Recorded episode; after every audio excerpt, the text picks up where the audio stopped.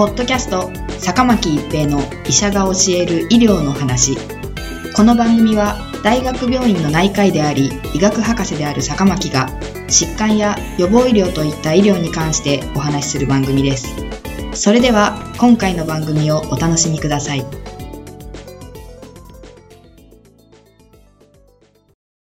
皆さんこんにちは、坂巻一平です。ポッドキャスト坂巻一平の医者が教える医療の話。今回は黄熱ワクチンです。黄熱は猿、人及び蚊を宿主とし、蚊によって媒介される疾患です。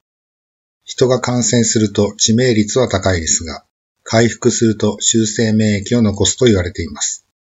現在でもアフリカ、南米などで地域的流行が発生しており、旅行者が罹患することもあります。北緯じゅうごどと南緯じゅうごどに挟まれたアフリカの熱帯地方には黄熱の流行地域があります。ジブチ、ソマリア北部、マダガスカルなど、媒介する蚊を駆追した都市は例外です。アメリカ大陸の熱帯地方、つまり南米では、北はパナマから南緯じゅうごどに至るまで広がっており、雨季に発生が多いとされています。特にアマゾン川流域の熱帯雨林に接した国々で、地域流行を起こし、毎年のように患者発生があり、旅行者の感染事例もあります。患者発生数は南米とアフリカを合わせて年間にじゅうまんにんと言われています。アジアと太平洋地域には黄熱は存在しませんが、少なくとも都市部には媒介する蚊が生息するため、伝播する可能性も否定できないと言われています。黄熱は日本脳炎と同じフラビウイルス属のウイルスによって引き起こされます。黄熱の主要な脊椎動物の宿主は猿と人であり、アフリカでは主にアフリカミドリザルが感染しますが、中南米では多種類の猿が感染し、感染した場合、それらの猿の致命率は高いと言われています。潜伏期は通常さんからむいかです。軽症黄熱では発熱と頭痛が突然出現しますが、鼻語る症状のない点を除けばインフルエンザに類似しています。症状は頭痛、発熱、おしん嘔吐、結膜充血、タンパク尿などですが、いちからみっかで回復します。重症黄熱は感染期、寛解期、中毒期のさんだんかいに明確に分けられる臨床経過が特徴です。寛解期はわずか数時間程度です。発病は頭痛、めまい、高熱で突然始まり、だいにびょうじつまでには、高熱にもかかわらず脈拍数はよんじゅうはちからごじゅうにかいパーフンの除脈が現れます。黄熱の古典的三兆候は、黄疸、出血、タンパク尿です。出血は微出血、歯肉出血、下血、子宮出血であり、タンパク尿は高度のタンパク尿であっても、浮腫、腹水をきたすことは稀です。その他の症状として、嘔吐、結膜充血、顔面紅潮、腺毛などがあります。検査所見では、病初期には進行性の白血球減少、主として好中球の減少が見られますが、だいじゅうびょうじつまでには正常化します。血小板数は正常または減少します。黄疸がある症例では、凝固時間、プロトロンビン時間、部分トロンボプラスチン時間などが著名に延長します。直接ビリルビンの増加、エーエスティー の顕著な増加も見られます。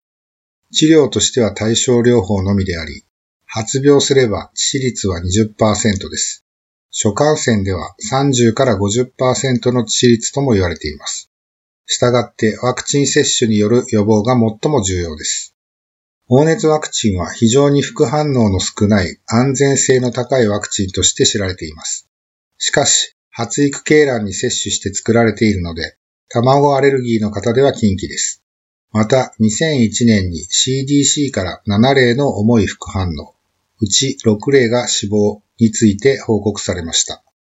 雑誌ランセットにはよんれい、うちさんれいは死亡の重大な副反応に関する報告がなされました。症状は発熱、頭痛、筋痛症、肝機能障害、呼吸不全、意識障害、多臓器不全などでした。黄熱の汚染地域を有する国に入国するときには、ワクチンの接種証明書を求められることがあります。黄熱ワクチンでは、日本では検疫所を中心に一部の機関でしか接種することができません。また、黄熱ワクチンは生ワクチンなので、原則的には接種後にじゅうはちにちかんは他の予防接種をすることができません。渡航が決まれば、その他のワクチンと合わせ計画的に接種する必要があります。黄熱の予防接種証明書、イエローカードと言われていますが、その有効期間については、にせんじゅうろくねんしちがつじゅういちにち以降は、それまでの接種とおかごからじゅうねんかんから、接種とおかごから生涯有効へと変更されました。現在、すでにお持ちの有効期間が経過した予防接種証明書も生涯有効なものとして取り扱われます。また、更新手続きは不要です。取得した予防接種証明書は紛失しないように生涯大切に保管してください。また、イエローカードが必要な国では、入国の際に提示を求められることがほとんどですので、パスポートとともに保持しておくことが必要です。予防接種証明書は生涯有効にはなりましたが、流行地へ渡航する場合にはじゅうねんにいちどの追加接種は考慮しても良いかもしれません。ポッドキャスト、坂巻一平の医者が教える医療の話。今回は黄熱ワクチンでした。ありがとうございました。ポッドキャスト、坂巻一平の医者が教える医療の話。今回の番組はいかがでしたか？次回の番組もお楽しみに。